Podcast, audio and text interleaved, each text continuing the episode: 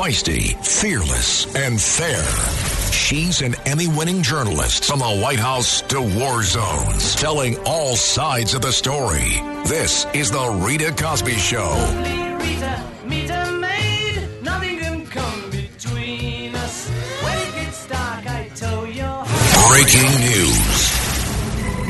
And tonight on the Rita Cosby Show, more word of more U.S. strikes carried against the Iran backed rebels that are in Yemen.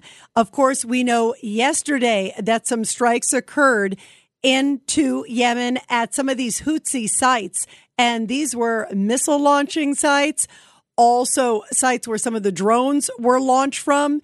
And we know that they went back and carried some more out in the last few hours. So, what does this tell you about the Biden administration? Well, earlier today, by the way, on Cats and Cosby, we were talking about the fact that uh, on the first round, one person was killed, and it looks like they hit a couple facilities, not a mucho. So they went back again tonight. And so far, we're hearing it was a few extra rounds tonight.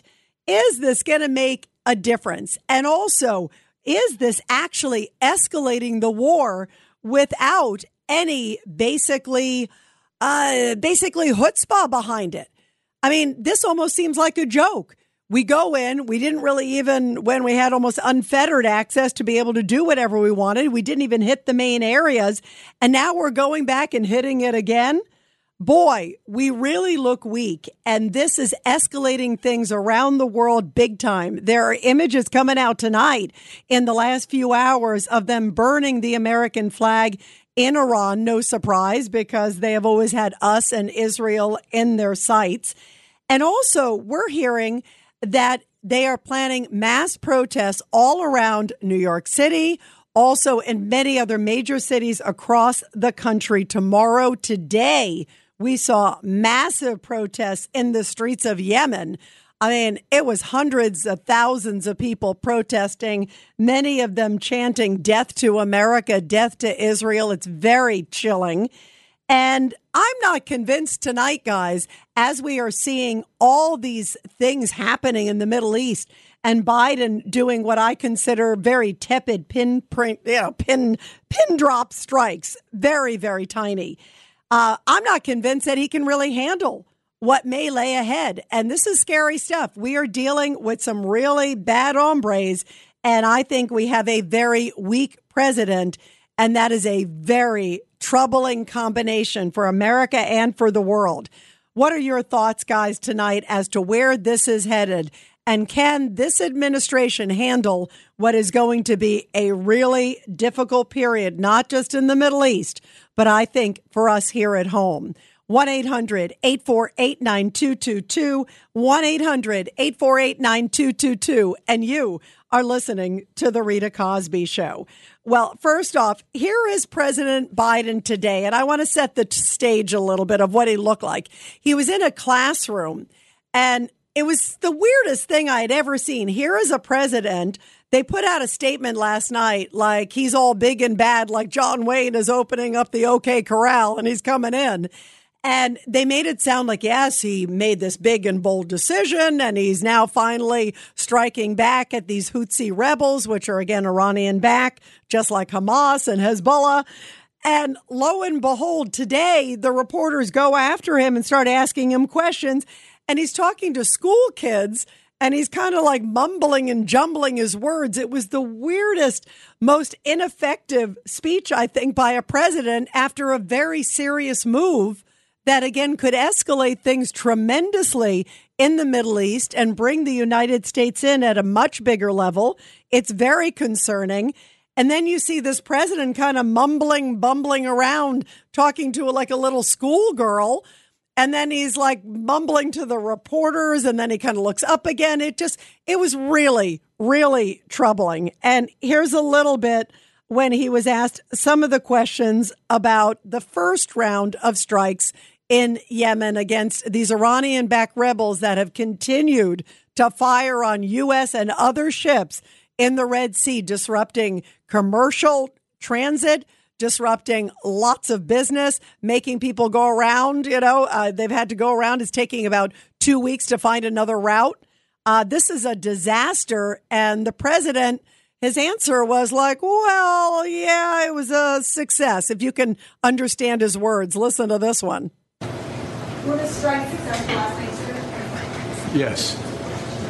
Very, I don't think there's any civilian casualties. That's another reason why it's a success.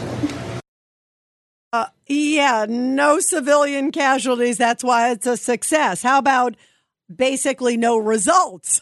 that means it wasn't a success. And they even had to go back in tonight and try to take out some more. Uh, and so far, we're not hearing that it was any big, bold action tonight either. So listen to this interesting comment because people are asking him an obvious question that we have talked about. And to me, this is the most indicative situation as to why this president and this administration just doesn't have a clue to deal with places like Iran and elsewhere because he took the Houthis, which is this rebel group, again, Iranian backed in Yemen that's been firing on all the ships in the Red Sea. He took them off the list of foreign terrorist organizations. He did it in February 2021. It was one of the first things he did when he became president. And part of the reason he did it was he was clearly trying to coddle Iran, trying to ingratiate himself. He was trying to figure out how to, you know, get in good with them so he could make this Iranian nuclear deal, which clearly that strategy has been a disaster because they are closer than ever. So he takes them off the list of foreign terrorist organizations after what's been 130 strikes by these Iranian proxy groups. He still has not put the Houthis back on the terrorist organization list. That's a two second phone call from the president of the United States. So anytime he says, Oh, I'm acting all big and bad, he won't even list them as a terrorist group. And there's word today that he's thinking about it, that he may change his mind. What? I would have done it on day. First of all, I wouldn't have taken them off because they have a long history of terrorism. Anybody would know that. And after their first strike on American bases, I would have immediately put them back on. I mean, there's no gray. And yet he's like thinking about it, he's considering it. I mean, that is so troubling, but it just shows how weak he is. But listen to when he was asked about it today. Uh, are they a terrorist group or not? And he's like, oh, I, I think so. Well, why don't you put them back on and at least list them as a terrorist group? This is a stunning answer. I think they are. Uh, well, if you couldn't hear it, nor could anybody else, he said, uh, I think they're a terrorist group. Uh, duh. Uh, yeah, I think so. You know, which way did he go? You know, of course they're a terrorist group. They're firing on ships all over the world. They're trying to disrupt international commerce. Uh, they're trying to, you know, grind the Red Sea to a halt. And you're not sure, oh, I, I think so. Uh, like it's some epiphany. That is downright scary. Well, here is former Secretary of State Mike Pompeo because he says the Biden policy overseas is basically caught with his pants down. Take a listen. And so we ought to both mount a diplomatic campaign, we ought to redesignate them as terrorists. We should be prepared for more missile launches, and our, our Department of Defense is good. But even if we have a 99% catch rate, even if we stop all of those missiles, we'll eventually have some American hurt. And the president put our soldiers, sailors, and airmen and Marines at risk because he was unprepared to defend the things that really mattered and to deter Iran seriously. And here is the former senior director of the National Security Council, Mike Allen, because he says it is clear this president doesn't have the cojones to do what he needs to do. Iran's the head of the snake, and they have sort of an orchestra. They're uh, dialing up Hezbollah, Hamas, and of course now the Houthi. Look, I think it's a good first step, but if over time, we want to protect American interests in the Middle East. We can't pull out from that region because of oil and economic reasons and the rest. We're going to have to take on Iran. The administration has completely ignored this since October 7th. I think they privately want to revive this idea of an Iran nuclear deal mm-hmm. and some sort of modus vivendi, but they're going to have to get serious over time. So we're really underneath the gun here This can't be ignored. Iran needs to be dealt with uh, muscularly, and I hope President Biden's got a plan. Yeah, I sure hope he has a plan for America and for the world. 1 800 848 9222. 1 800 848 9222. Let's go to Norm, line three. Norm, uh, do you think he has any sort of a plan? Well, he, I don't think he has any plan, but, uh, you know, uh, we are weak.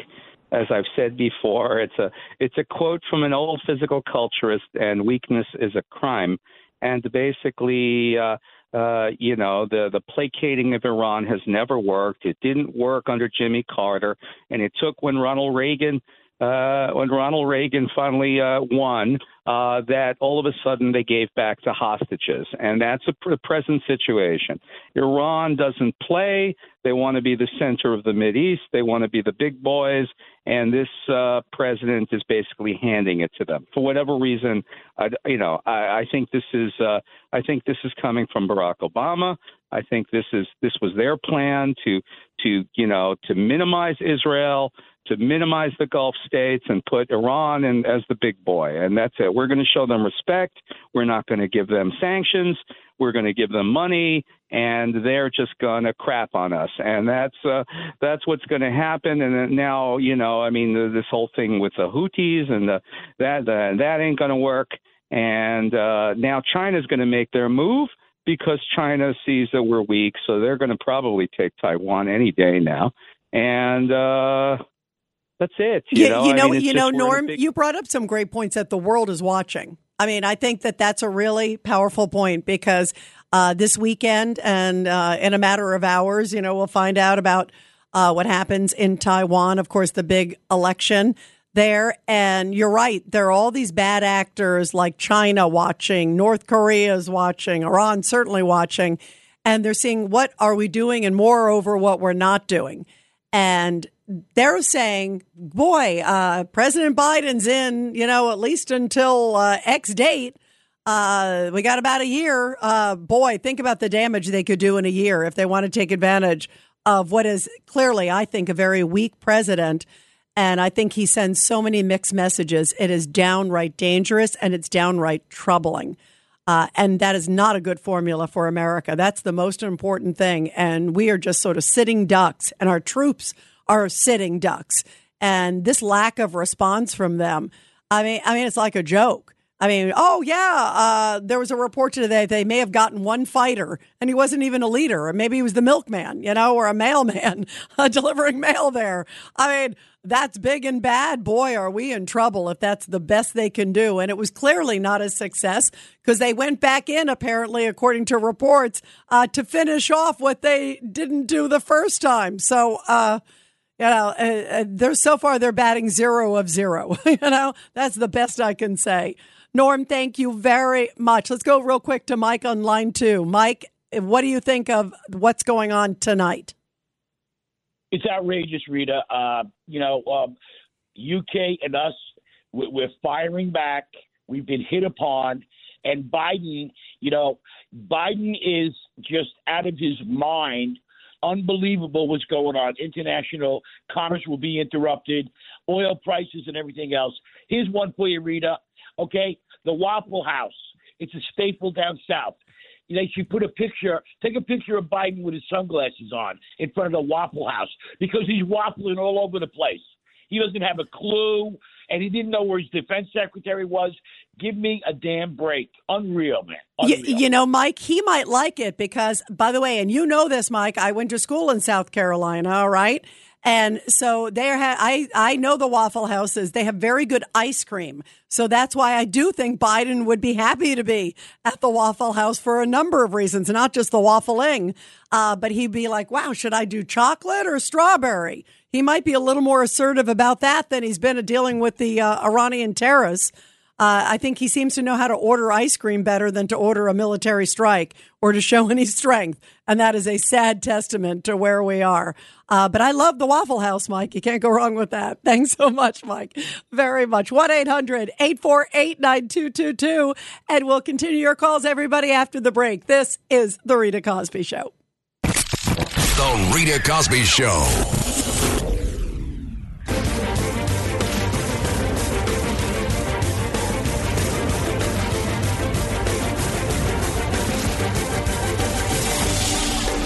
It's the Rita Cosby Show.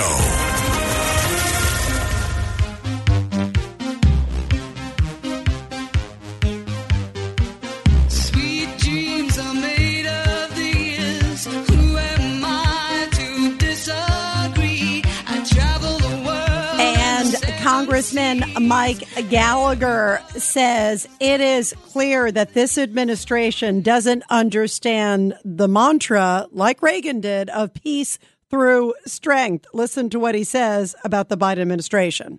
Well, you have to find a way to restore deterrence. The administration is claiming that these long overdue strikes will do just that, but at the same time, simultaneously admitting that the Houthis are likely to retaliate, which by definitions means that return, uh, deterrence is not restored. So I hope this marks the beginning of a shift in the administration's posture towards Iran and its proxies. We will have to get more aggressive, but I'm not holding my breath. Um, I, I fear we're going to just engage in this incremental tit for tat in an effort to avoid further escalation. And such an approach, I think, signals to our enemies that the Biden administration is still reluctant to provoke Iran, despite the fact that Iranian backed terrorists have already attacked U.S. forces 130 times since October.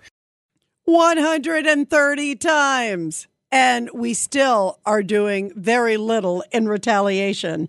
And as I mentioned, the administration still hasn't put the Houthis on the terrorist watch list again, the terrorist organization list that they have at the State Department, designating them as a terrorist group. They're clearly a terrorist group.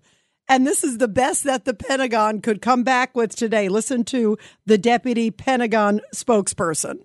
You've heard the White House speak to this. It's something that they're reviewing, I know, uh, when it comes to the Houthi designation. Uh, but I think what you saw last night is certainly. Uh, a proactive action by the United States, by the UK, and other coalition partners in taking action.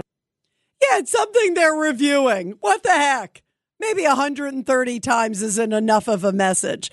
Uh, let's go to Yao and Yonkers. Go ahead, line three, your thoughts.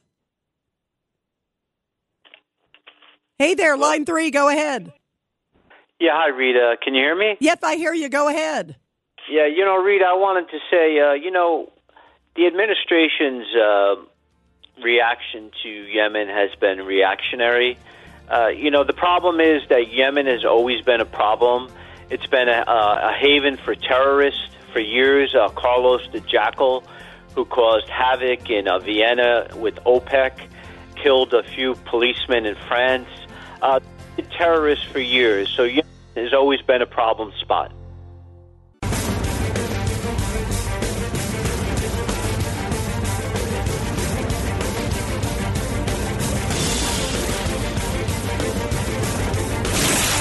Rita Cosby is on.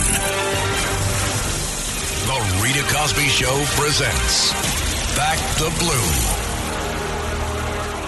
And in tonight's Back the Blue segment, the segment, by the way, is sponsored by GoyaCares.com because you are a precious gift from God. And Goya has the best products ever. Try the beans. They are the best. So make sure you check it out. And they also do such incredible work fighting human trafficking. GoyaCares.com with a very powerful story tonight coming from Solebury Township, Pennsylvania, where a local family there is grateful to two police officers after they pulled a woman to safety from a pedestrian bridge.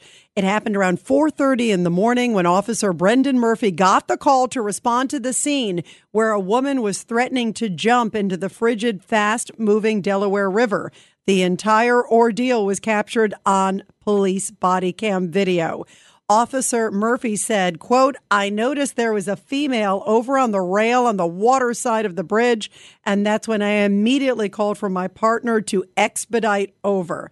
And his partner, Officer Patrick Dorsey, says he was on the other side, literally, of the township at the time, but immediately knew that the call was urgent. He said he's worked with Brendan for some time and he could hear the manner that he was speaking. He knew it was, quote, very serious. Well, Officer Murphy says that he was able to make his way to the woman in the meantime, hold on to her until backup arrived, having a conversation with her and trying as best as he possibly could to be reassuring. Eventually, both the officers were able to physically pull her back over the railing. Officer Murphy says he is a crisis intervention team certified expert and that Officer Dorsey is also trained in other method, methods of de escalation as well. So the pair say that they were able to stay calm and rely on their training, and that was crucial to the outcome. The chief of police there commended the two officers, saying, quote, they did everything right. You couldn't ask for a better outcome from a situation like this. And bravo to our great officers, our great men and women in blue every single day. Uh, don't know what they are going to encounter. And this woman is lucky to be alive and back apparently with her family, thanks to these two great officers. Well, we have been talking about the strikes. Uh, if you're just tuning in here on the Rita Cosby Show, uh, tonight, more strikes by the Biden administration against the Houthi rebels. They did some last night and they did some more tonight.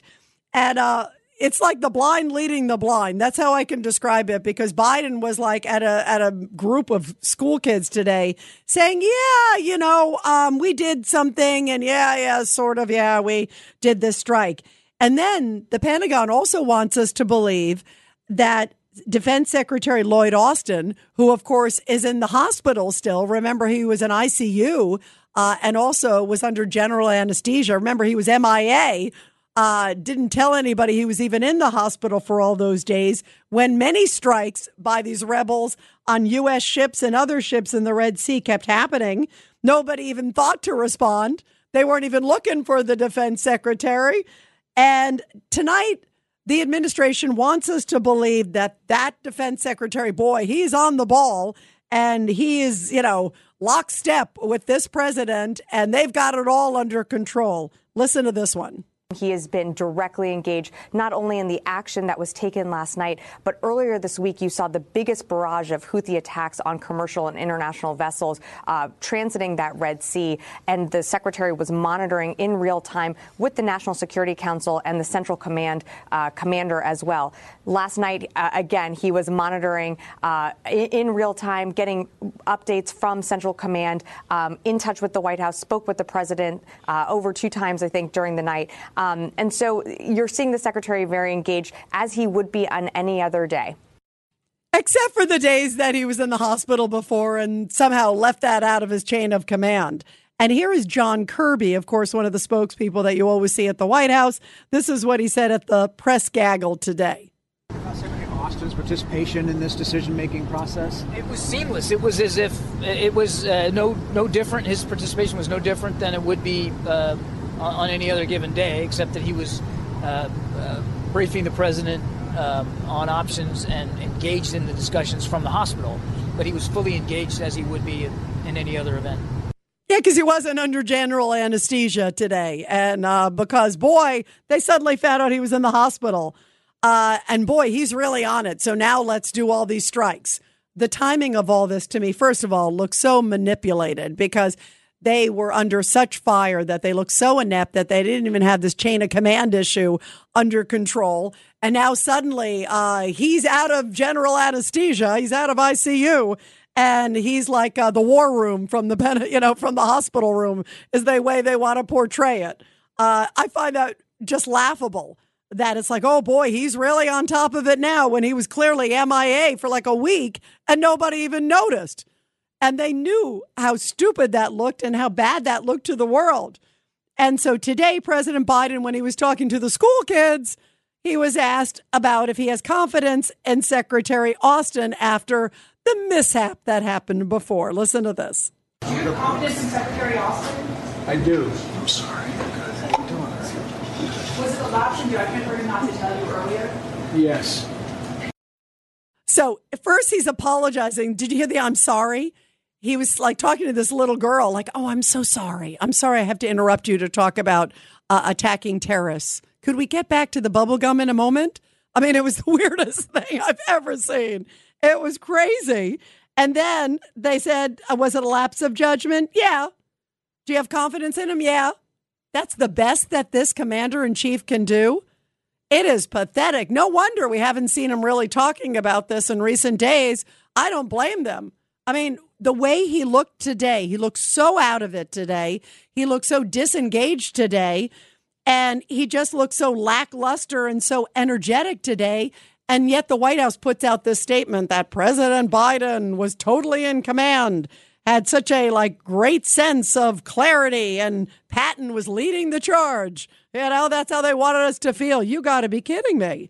1 800 848 9222. 1 800 848 9222. Let's go to Tony, line three. Tony, your thoughts. Hi, Rita. What a stunning week. You know, I have to tell you, when the president went to Valley Forge, it was a disgrace because, you know, it was at Valley Forge when he mentioned George Washington that Valley Forge was secured. But for the British, it was a pivotal spot, and they secured it within days. They had guards 24 7. They got paid overtime when the war was over. They didn't sleep guarding that place. And not one person asked the president, President, why don't you secure America? So when I have a president like this, what can I expect from him and his administration or who's ever running the country? Very little. And I tell you, Rita, when we were fighting the Revolutionary War, which started this country, if we didn't get some chutzpah, we help, we had help from the Germans. We would have never had France help us with the Revolutionary War, and that's what I see. I see this president bringing down in his administration the diplomacy that the country had. As a country, we were number one for diplomacy, for defense, for strategy. And this administration, I'll be honest, is looking to bring America down. We have Iranian spies working for Lloyd Austin, Ariane Tabatabai. This is very serious. It's, it's really something that it makes you wonder, Rita, why won't somebody straighten them out? We need somebody to get straightened out, and it's just, you know, not happening. And you know who I'm waiting for? Donald Trump. Well, we oh, need Tony. We need a warrior. That is for sure. Like I feel like the world is in such a mess. There is so much chaos, and you need somebody that the rest of the world, some of these bad actors, worry about a bit. And you need somebody who's going to go. Uh, guess what? On day one, we're not going to open the border. We're going to actually seal the border. That would be refreshing for a change. And somebody who, uh, you know, maybe you know Iran goes, uh oh, not this guy again. This is not going to be pretty. You know, I mean, you need to have them worried. They are not worried whatsoever. And I am deeply concerned as to what's going to happen. Look how much damage has been caused between the open border, between, you know, like the world's. I mean, if you look at the scene today, I don't know if you saw it, Tony. I keep going back to it because my jaw dropped. I woke up today and I'm like, oh my God, I looked at the scenes from Yemen and there were literally hundreds of thousands of people marching and all screaming, you know, death to America. De-. I'm thinking, oh my God, like how scary is that at a time where we do have such a wide open southern border? We're not vetting them, we don't know who's coming through. And this country is just, we're like sort of sitting ducks, and that saddens me.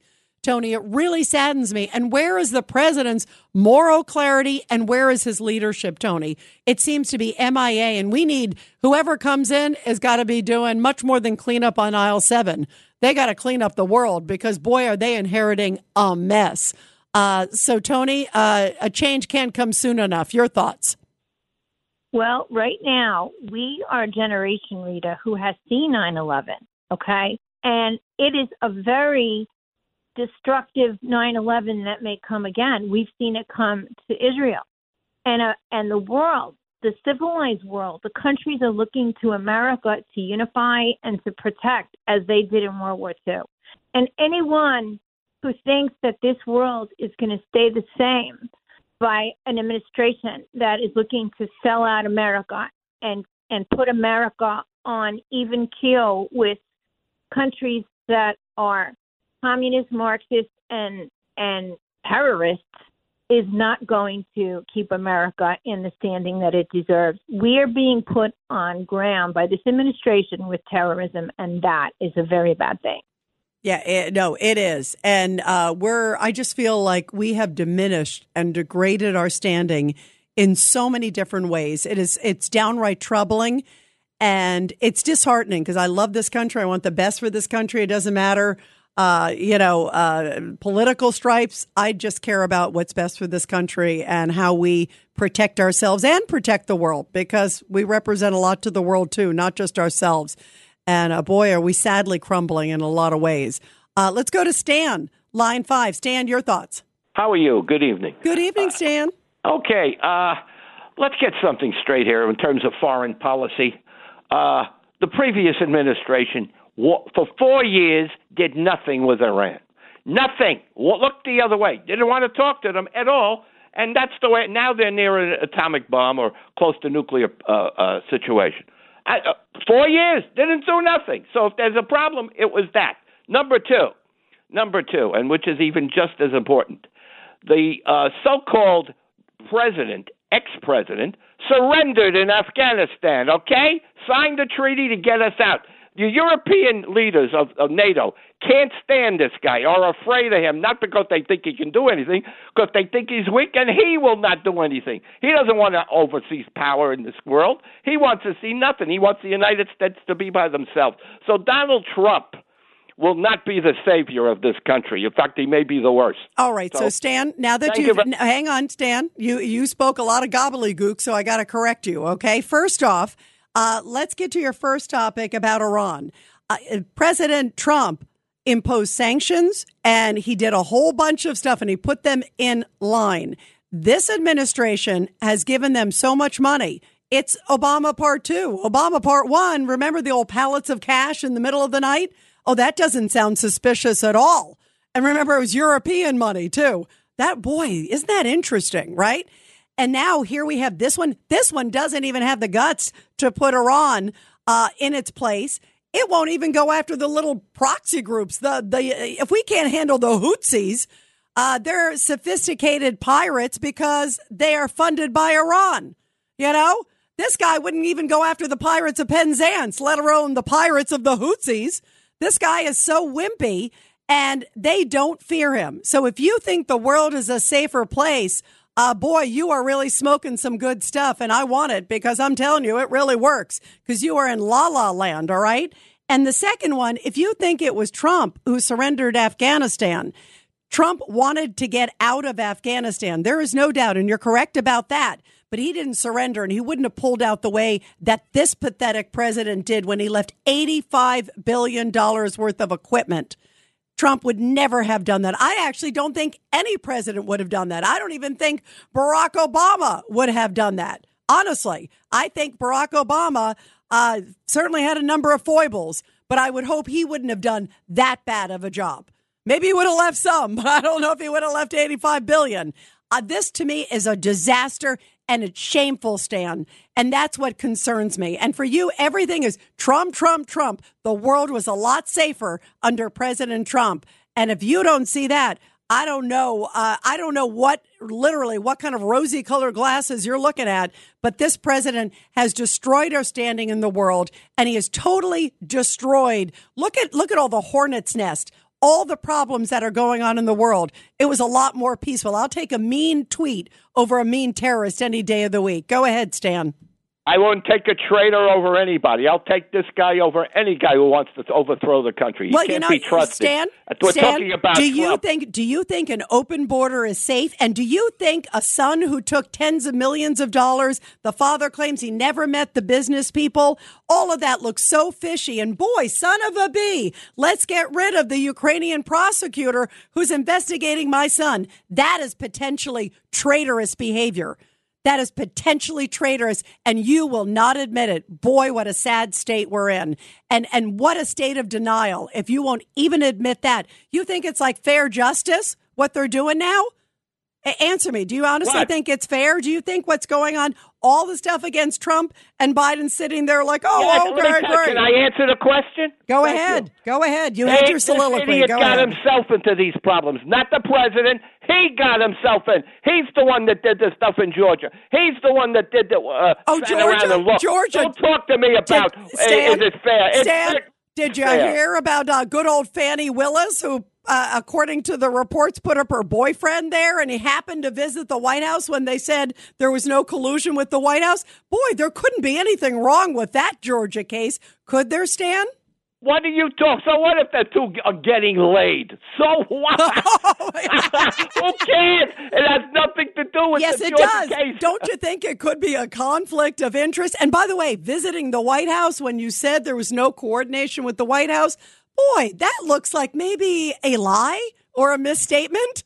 Uh, I mean, forget, forget forget what's happened in the hoochie coochie. Uh, it sounds like uh, there's a lot of lies going on there. They can do whatever they want personally, but don't sit there and say there's a report stand and I, I, I gotta laugh because it is Friday and you and I are both laughing about this. Here it is. It on a day he apparently, according to reports, this guy, the prosecutor, files for, uh, for divorce. And then the next day, good old Fani Willis from Georgia, I love the name, Fani Willis, then puts him as the prosecutor. And apparently, according to reports, they're seeing each other. What could go wrong there? What do you think, Stan? That's real love. Rita, I agree. Rita, I agree with you. It sounds like a wait a minute. It sounds like something we'd see on daily soap opera. But the other thing is, what does that have absolutely to do with the case against Donald Trump? Nothing. It has Hey, a lot to I agree. do. Maybe he's trying to impress the little sweet honey buns by laying it all on on the jury. You know, I mean, you know, you can't have somebody who has a personal uh, relationship like that. He's married. And then he gets a divorce, and then somehow he gets put on the case when he's not even the right qualified person to be on the case. And then they're misrepresenting whether they saw the White House or not. They said there was no coordination, no discussions with the White House. He billed two eight hour meetings at the White House stand. Uh, there's something really bad in Georgia, really stinky, and it's not the hoochie coochie. Stan, thank you very much. You're terrific. Have a great weekend. Wow. 1 800 848 9222. It's the Rita Cosby Show.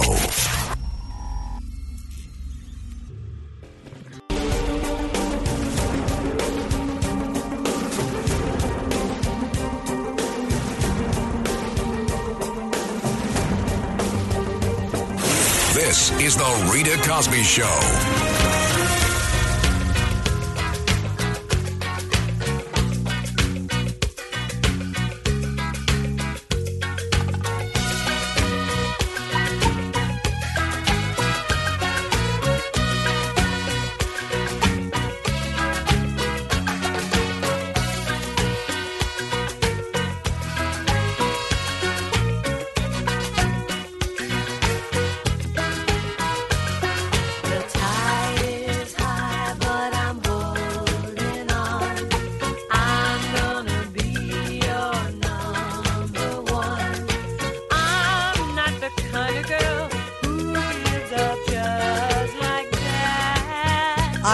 Up on Stan. I'm going to keep trying to convince him.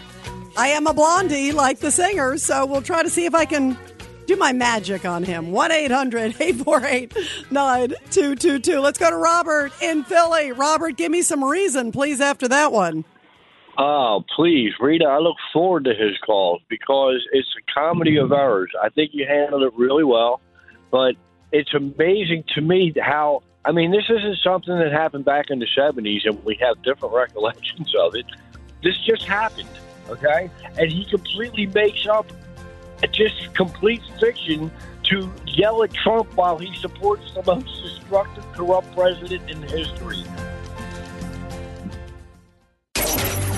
Feisty, fearless, and fair. She's an Emmy winning journalist from the White House to war zones, telling all sides of the story. This is The Rita Cosby Show. I know your name is Rita, smelling.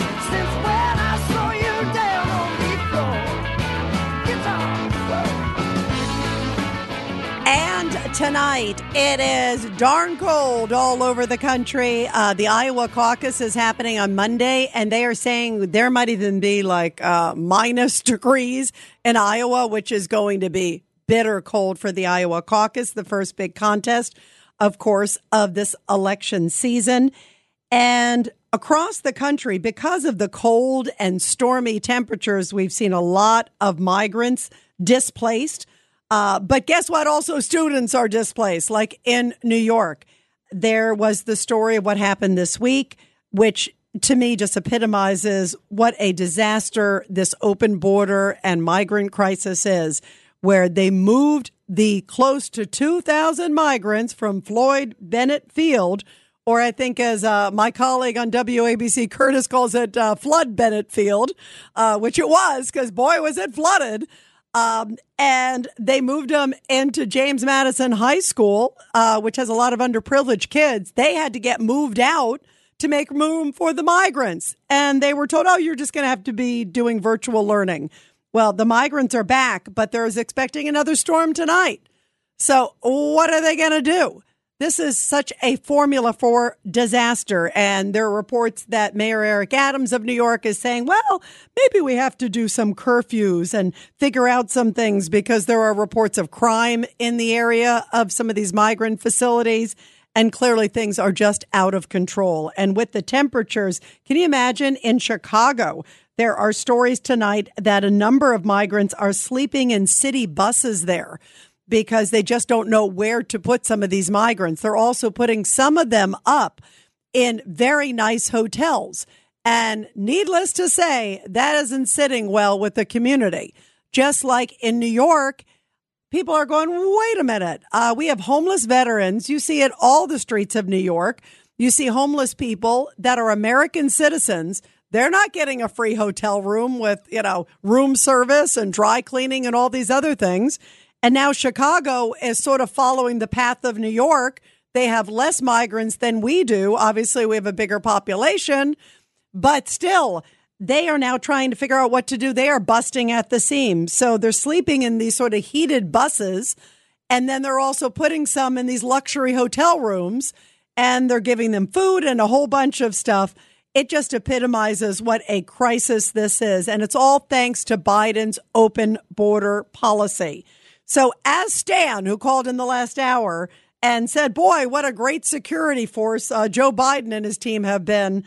Uh, I really do want to know what he's smoking because, uh, Stan, what border are you looking at? It's not our border because our border is wide open and every city in America is busting at the seams.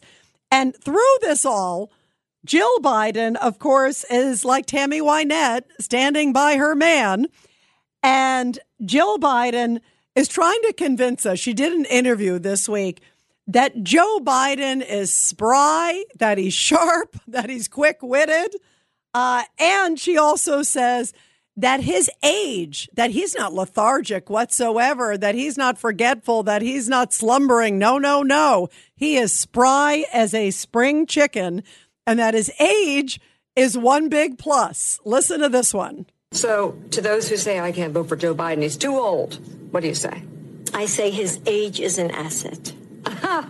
He's wise. Yes, uh, he's wise. He has wisdom. He has experience. He knows every leader on the world stage. He's lived history. He knows history. He's thoughtful in his decisions. He is the right man or the right person for the job at this moment in history. Is there anybody out there who says, Boy, I can't wait for another term just like that? It's like if somebody like punches you in the gut and says, God, that felt so good. Could I have another one? that's like, that's what's happening to America. I mean, wake up. And yet, here is Jill Biden who says he is like Richard Simmons. Listen to this. Your husband is 81. At the end of a second term, he'd be 86. As his life partner of 46 years, is there a part of you that is worried about his age and health? Can he do it? He can do it. And I see Joe every day. I see him out, you know, traveling around this country. I see his vigor. I see his energy. I see his passion. Yeah, he's doing uh, jumping jacks and backflips every day, everybody. Uh, and if you believe that, I'll give you a couple bridges in Brooklyn. I mean, you got to be kidding me. Like, who, who is she looking at? The other day when he gave his famous, you know, Trump and anybody who believes in Trump is a threat to democracy speech, he gives a speech speech and then you see her leading him off the stage like over here honey let me and holding him by the hand it was really scary because he clearly didn't know where he was going. And you see this often when he's with world leaders too. And then for her to sit there and continuously say how spry he is, how sharp he is, uh, maybe she's hoping if she says it 500 times, somebody will believe her. And then she also says, boy, he is not just the energizer, energizer bunny, but he's also his list of accomplishments are like go down there with some of the greatest presidents that the world has ever known. Listen to this. And I think what people don't see is how hard Joe works every single day. That he gets up thinking what he can do for the American people. I just want to make sure he gets up because I'm telling you, I'm not sure about that part, let alone what he's doing for the American people. I mean, it is really an incredible moment as we're seeing and we're talking about what's going on with the Houthis, and you're seeing these images around the world. Tomorrow, there are supposed to be protests all over in places like New York and elsewhere from these anti Israeli groups that are now said to be mad because he finally took some action against the Houthi rebels and they're mad that President Joe Biden is supporting sort of Israel. I think he should be much more clear in his support of Israel. But these people will never be satisfied and they're protesting all over the place and he's not reining them in. And I worry so much as we are seeing now some really strong vitriol in the last few hours from Iran and elsewhere saying that there will, quote, be payback to America. And the Houthi rebel groups, they have spokespeople uh, these pirates, they're in there in Yemen in the last few hours, also saying that there will be retribution to America and Israel because they lump us both together for what is happening in the Middle East. And then we have a president who needs to be led off stage. 1 800 848 9222. 1 800 848 9222. Uh, let's go to Dom in Minnesota. Dom, your thoughts? Yeah, Rita, it's uh, minus four degrees here in Minnesota. Oh So, my goodness. Yikes. Yikes. How are you staying warm before you get to uh, the hot topic? Well, I have a, I have something for it because I was calling, just calling to order some of the Kool Aid that my friend Stan is drinking to keep me warm. Maybe that'll work. Whatever it is, I, I, I mean, it's really strong stuff. That is for sure because um, I, I feel like maybe it's leftover eggnog from Christmas because he's really in la la land. Did you hear that? He I, I, and I think he believes it. I mean, and and by the way, Stan is not unique. There are other people out there who drink the same Kool Aid. And Dom, I'm thinking, what world are they looking at? I mean, is there? I honestly, and you know what's sad, Dom. I wish America well. When I see America do well, whoever's at the helm, I say bravo because I want the best for our country. And I am looking now and going, is there anything that I actually think has been improved under this president from from especially a, a security standpoint, a national security and international security standpoint? And I honestly, sadly, cannot think of one. Can you, Dom? Well, here's the kicker. You know, Hunter went to his own congressional hearing and as a spectator with his own camera crew. I think he's launching a new podcast, which is called WHIM 1600, a White House infomercial titled Hunter, the New Jeffrey Epstein on Steroids. By the way, uh, uh, some of the images on his um, laptop, so to speak, I can never erase, Dom, out of my mind. I mean, uh, but but uh, you know, I want to play one thing, Dom. This is interesting because you bring up Hunter. Because boy, what a week it's been with Hunter.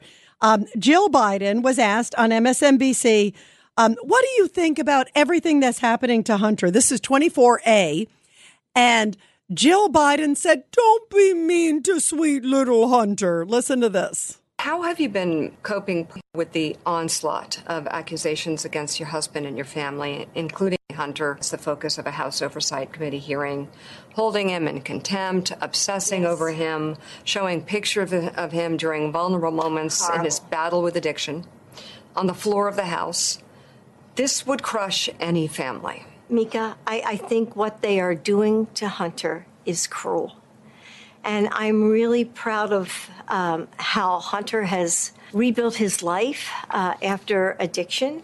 You know, I'm I love my son, and it's had it's hurt my grandchildren, and that's what I'm so concerned about that it's affecting their lives as well.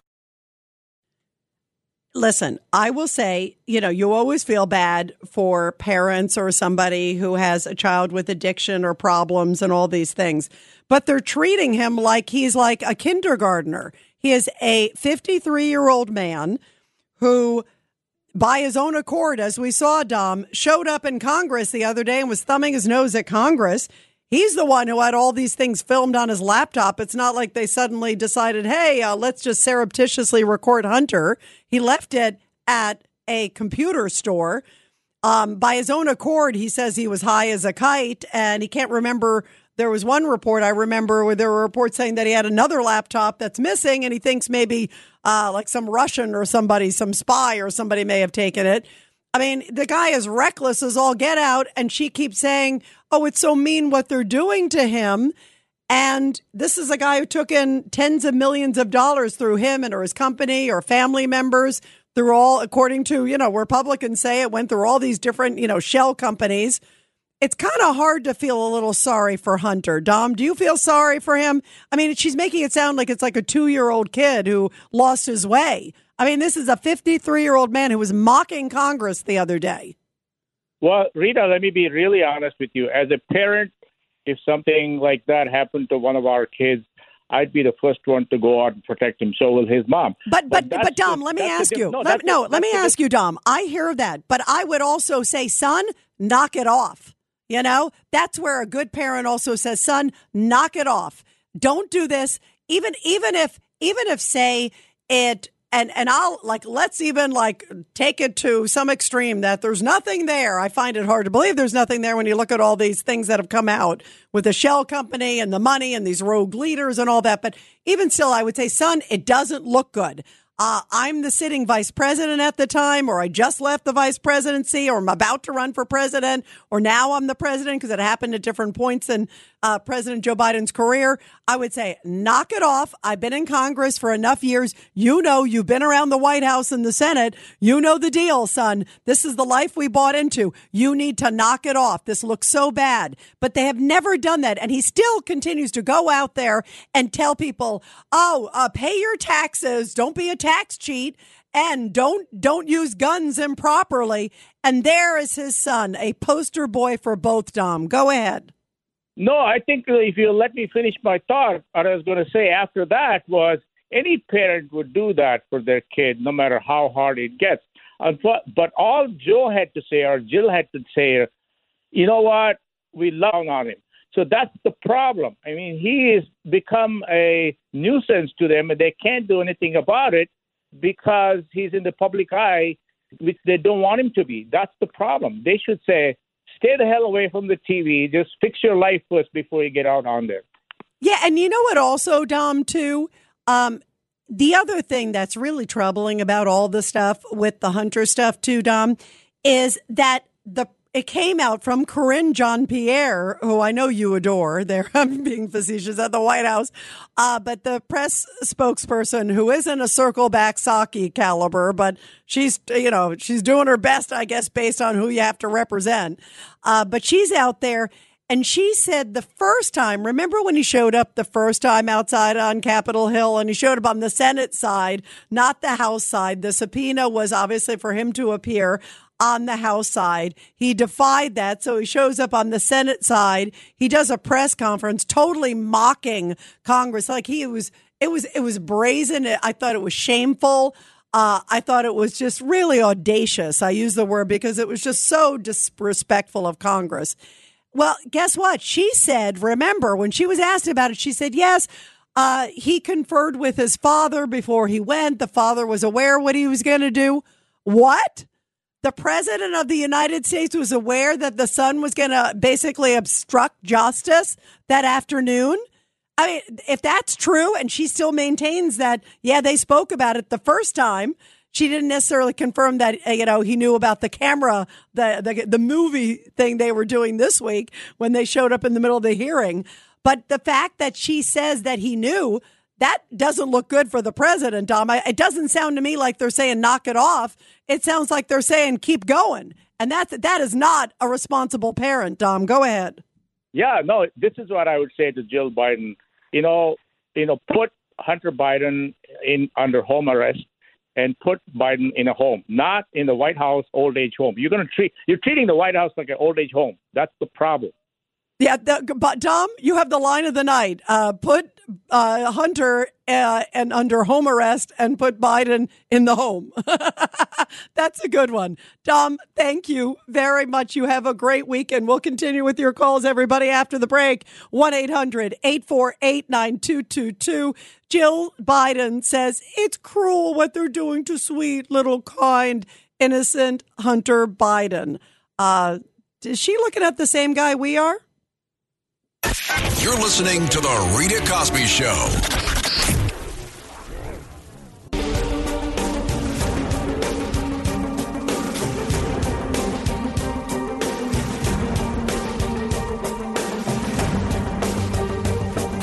This is The Rita Cosby Show.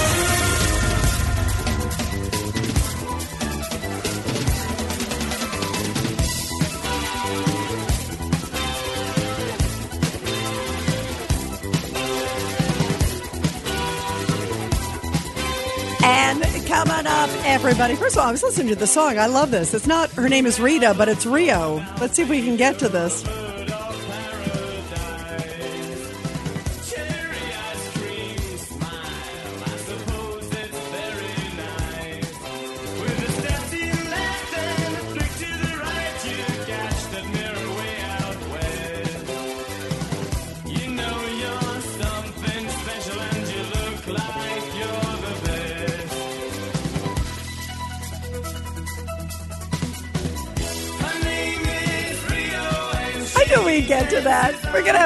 After the break. It's always fun to play some good songs on a Friday night, everybody.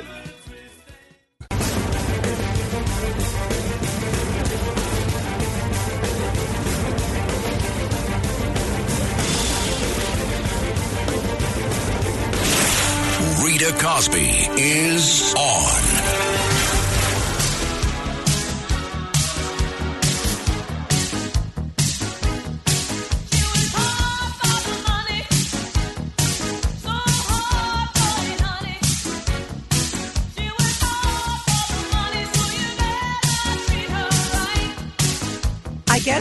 My song to Stan. And Teddy, the old Teddy, the new Teddy who calls in, has now been happy because I've been supporting Israel.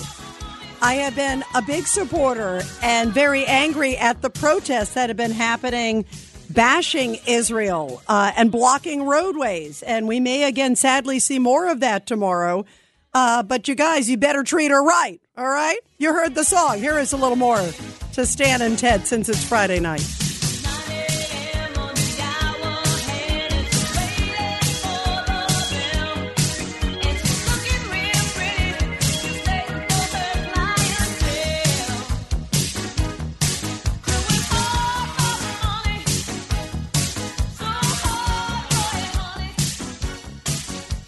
And we are talking about theatrics that happened this week. And boy, was it one sort of production after another on Capitol Hill with Hunter, who again, Jill Biden says it's so mean to do this to Hunter. And I don't know why they're hitting on Hunter. I don't know why they're giving him a hard time.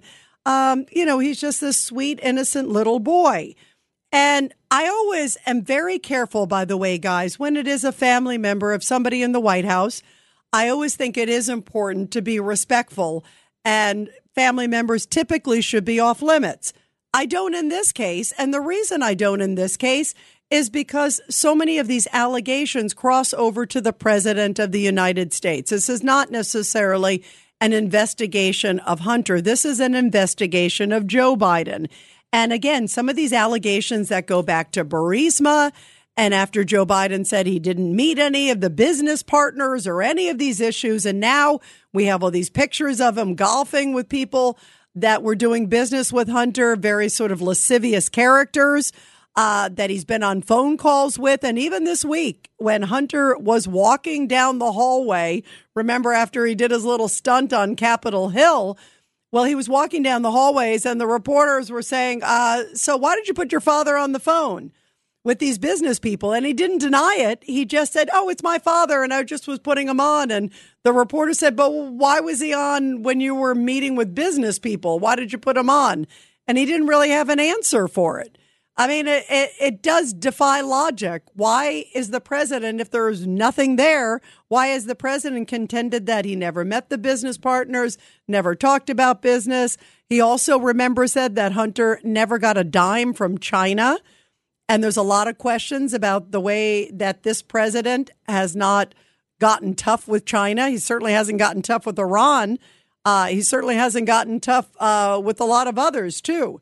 So you just have to wonder is there more to the story? And we'll see. Let's see where it goes. We know that the GOP is looking into it, but I think they absolutely have a right to look into it. The American public deserves to know the truth. And when I see that the president's son uh, is like making a mockery of Congress and thinking that, oh, God, how dare they look into me after what they dragged President Trump through and what they continued to drag President Trump through uh, and his kids. Can you imagine, like, if, if Don Jr. said, Oh, I'm not going to testify, or Eric, it would be like, you know, headlines all over the place. And it should be for anybody who is asked to testify. And so I really found it really distasteful this week when Hunter Biden shows up and he's acting like, uh, you know, he has a little camera crew. You could see them with their little iPhones taking pictures and he's smiling when, you know, when members of Congress were coming after him and thinking it's like one big joke. And it really just highlighted the whole sort of, you know, uh, the whole message that you hear all the time that there's sort of two different systems of justice in America. And when you see the way that Hunter Biden just thinks like he's above reproach, uh, it really spotlights it. He really just seems to think, oh, nothing's going to ever happen to me. Um, so remember, he storms into the hearing room and he goes in there with his two attorneys, with Abby Lowell and the other guy, Kevin Morris, who's his like friend and one of his big backers, according to a lot of reports they're just kind of sitting there and, you know, Hunter's sort of gleeful. And here is Nancy Mace, the congresswoman, uh, with, wow, one of the, uh, one of the lines of the week. Listen to this one. Remember, this is when she saw Hunter suddenly surprising everybody and shows up on Capitol Hill. So my first question is who bribed Hunter Biden to be here today? That's my first question. Um, second question, you are the epitome of white privilege coming into the oversight committee, spitting in our face, ignoring a congressional subpoena to be deposed. What are you afraid of? You have no balls to come up here and. Mr. Chairman, point of inquiry. Mr. Chairman.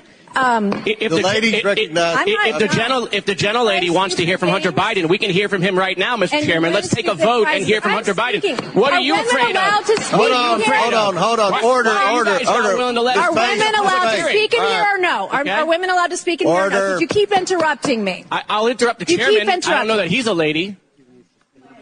I think that uh, that Hunter Biden should be arrested right here, right now, and go straight to jail. Our nation is founded on the rule of come law. On, come on, And the premise come that on. the law applies equally to everyone, no matter what your last. Point of order, Mr. Chairman.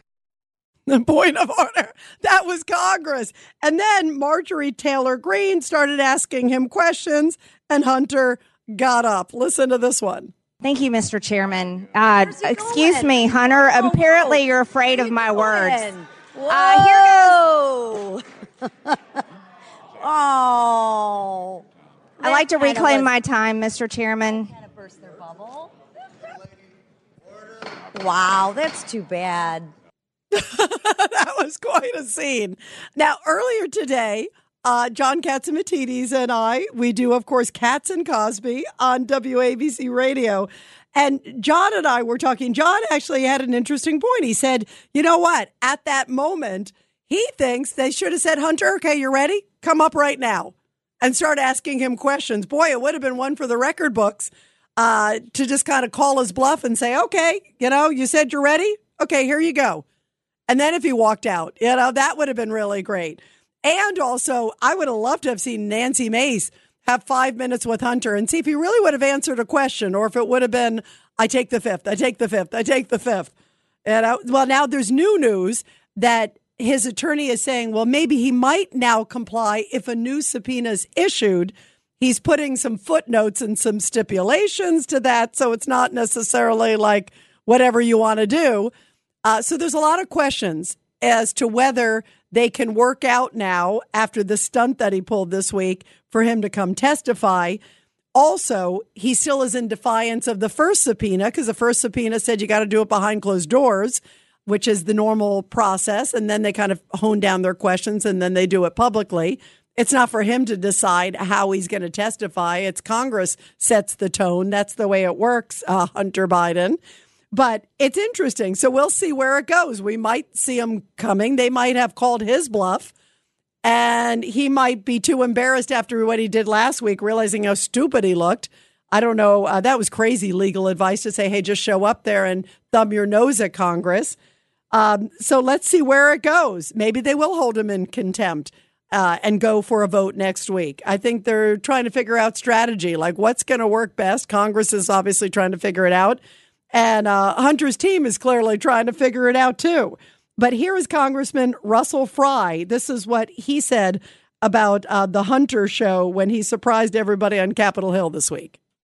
He showed up. I think there was kind of a rumor that you know Secret Service was in the room, and then all of a sudden Hunter is there at the start of this hearing, and it just kind of confirmed. I think my my biggest. Uh, uh, fear, if you will, is that he's thumbing his nose at the system that we have. Uh, he has lawfully issued a subpoena. He goes to the Senate, issues a, a, a, statement, and skips town in the suburban, and he does the same thing today. This is the arrogance that we see from the Biden family, in particular today, Hunter Biden. Yeah, boy, uh, arrogance is an understatement. 1 800 848 9222. 1 800 848 9222. Uh, let's go to uh, Sankar in Brooklyn, uh, line five. Go ahead. Thank you for taking my call. I have a feeling of this possibility that Joe, um, Joe Biden and his family did not know it was going to go so far, and they used um, Hunter Biden. He was bringing in the money for them. He was messed up. He was on drugs, and they used him. He and uh, Joe Biden, his brother, and his family. He was already messed up, and they let him do what he was doing. You know, So that, was- that's an interesting point. Like, so he was sort of like, let's take advantage of him. He's sort of a, a, a stray, um, and he can be manipulated, and let's go for it, right? Is that what you're thinking? Yes, and they never thought that it would get so far in the public eye. He was used by the, the family. He was bringing in money for them. He was messed up. He was a drug addict. And some people think like that. Oh, he, let he go. He was like that. Well, and they, well, they you know used what, Sankar, you know what? You very well may be right because also in some of the emails that came out that Hunter, um, his emails, according to all these different reports, one of them was like, uh, are you going to be kind of using me like dad? You know, like, do I have to give you, you know, he was saying to some, another family member, do I have to give you, you know, X percent like I have to give dad? Uh, I mean, it looked like he resented a little bit of sort of this money stuff that was going on. Um, so you're right. Maybe maybe that's what it meant. We don't know, but it seemed like there was some weird dynamics there, and I, it, it's unfathomable to me that the father just didn't know what was going on. I'm trying, you know, even if you give him the benefit of the doubt, how would you not know? The son continues to do this. He's the son was on Air Force Two going to China. Wouldn't you go, hey son, what are you doing on the plane? you know, and he, and they're really close. Uh, Joe continues to say Hunter's the smartest guy he knows.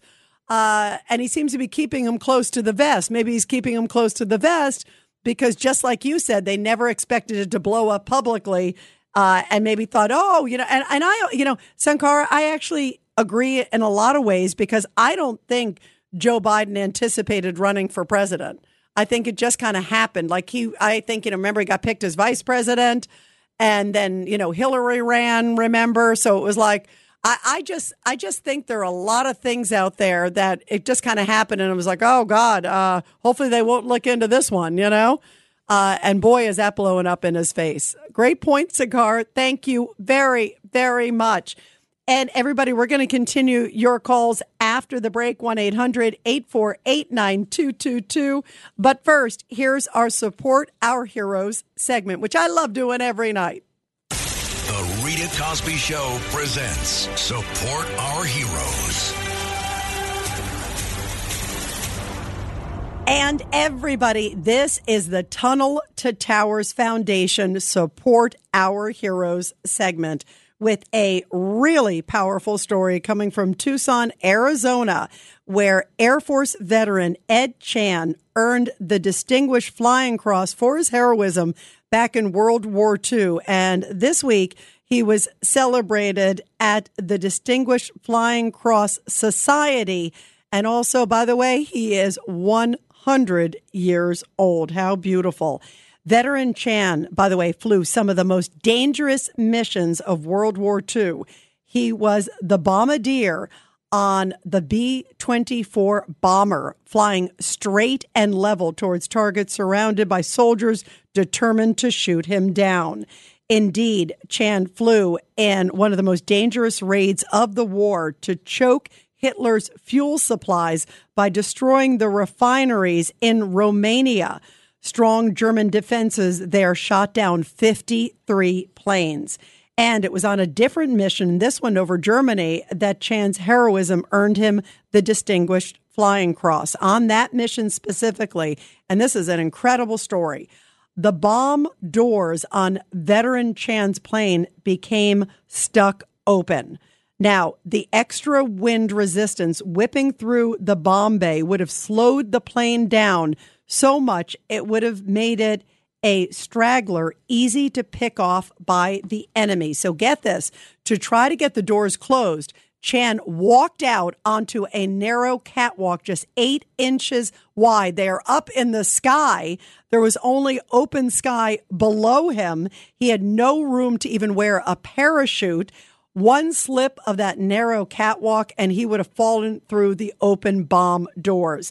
Chan knew if he failed, the whole crew would have been shot down and killed. So he just stepped out and he did it. What a courageous action. And this is what he said You are 23 years old. You don't think about the future. You just think about what's happening at that moment. And a few years after, by the way, he came home safe from World War II, Chan went back into uniform in the Air Force Reserve for a total of 24 years serving our country. And how beautiful that he was honored for his heroism and that he is 100 years young. What an amazing story. And just a great reminder that there are so many heroes like him living among us. And everybody, be sure to help America to never forget about incredible heroes like Edward Chan and his family, and of course, first responder families. Donate just $11 a month to the Great Tunnel to Towers Foundation. Simply go to t2t.org. That's T number two, T.org. You're listening to The Rita Cosby Show.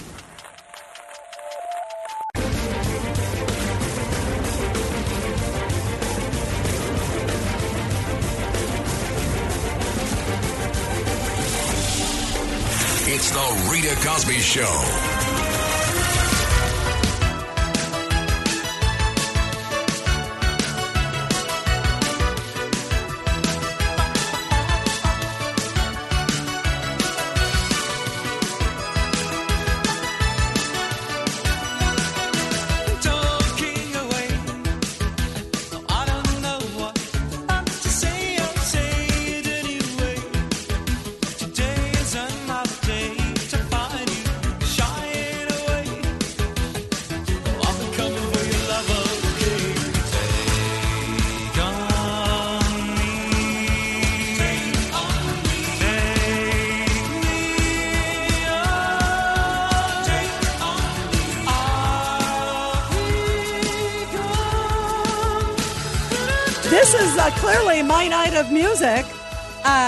Take on Me by a-ha, I believe, and Norwegian, I believe. And as many of you know, I'm Danish. But by the way, before the Danish side of my family, my whole family was Norwegian before that on my mother's side. My father's Polish, as you guys know. So, uh, so I guess maybe my family loved a-ha. You know, I love it. Here we go.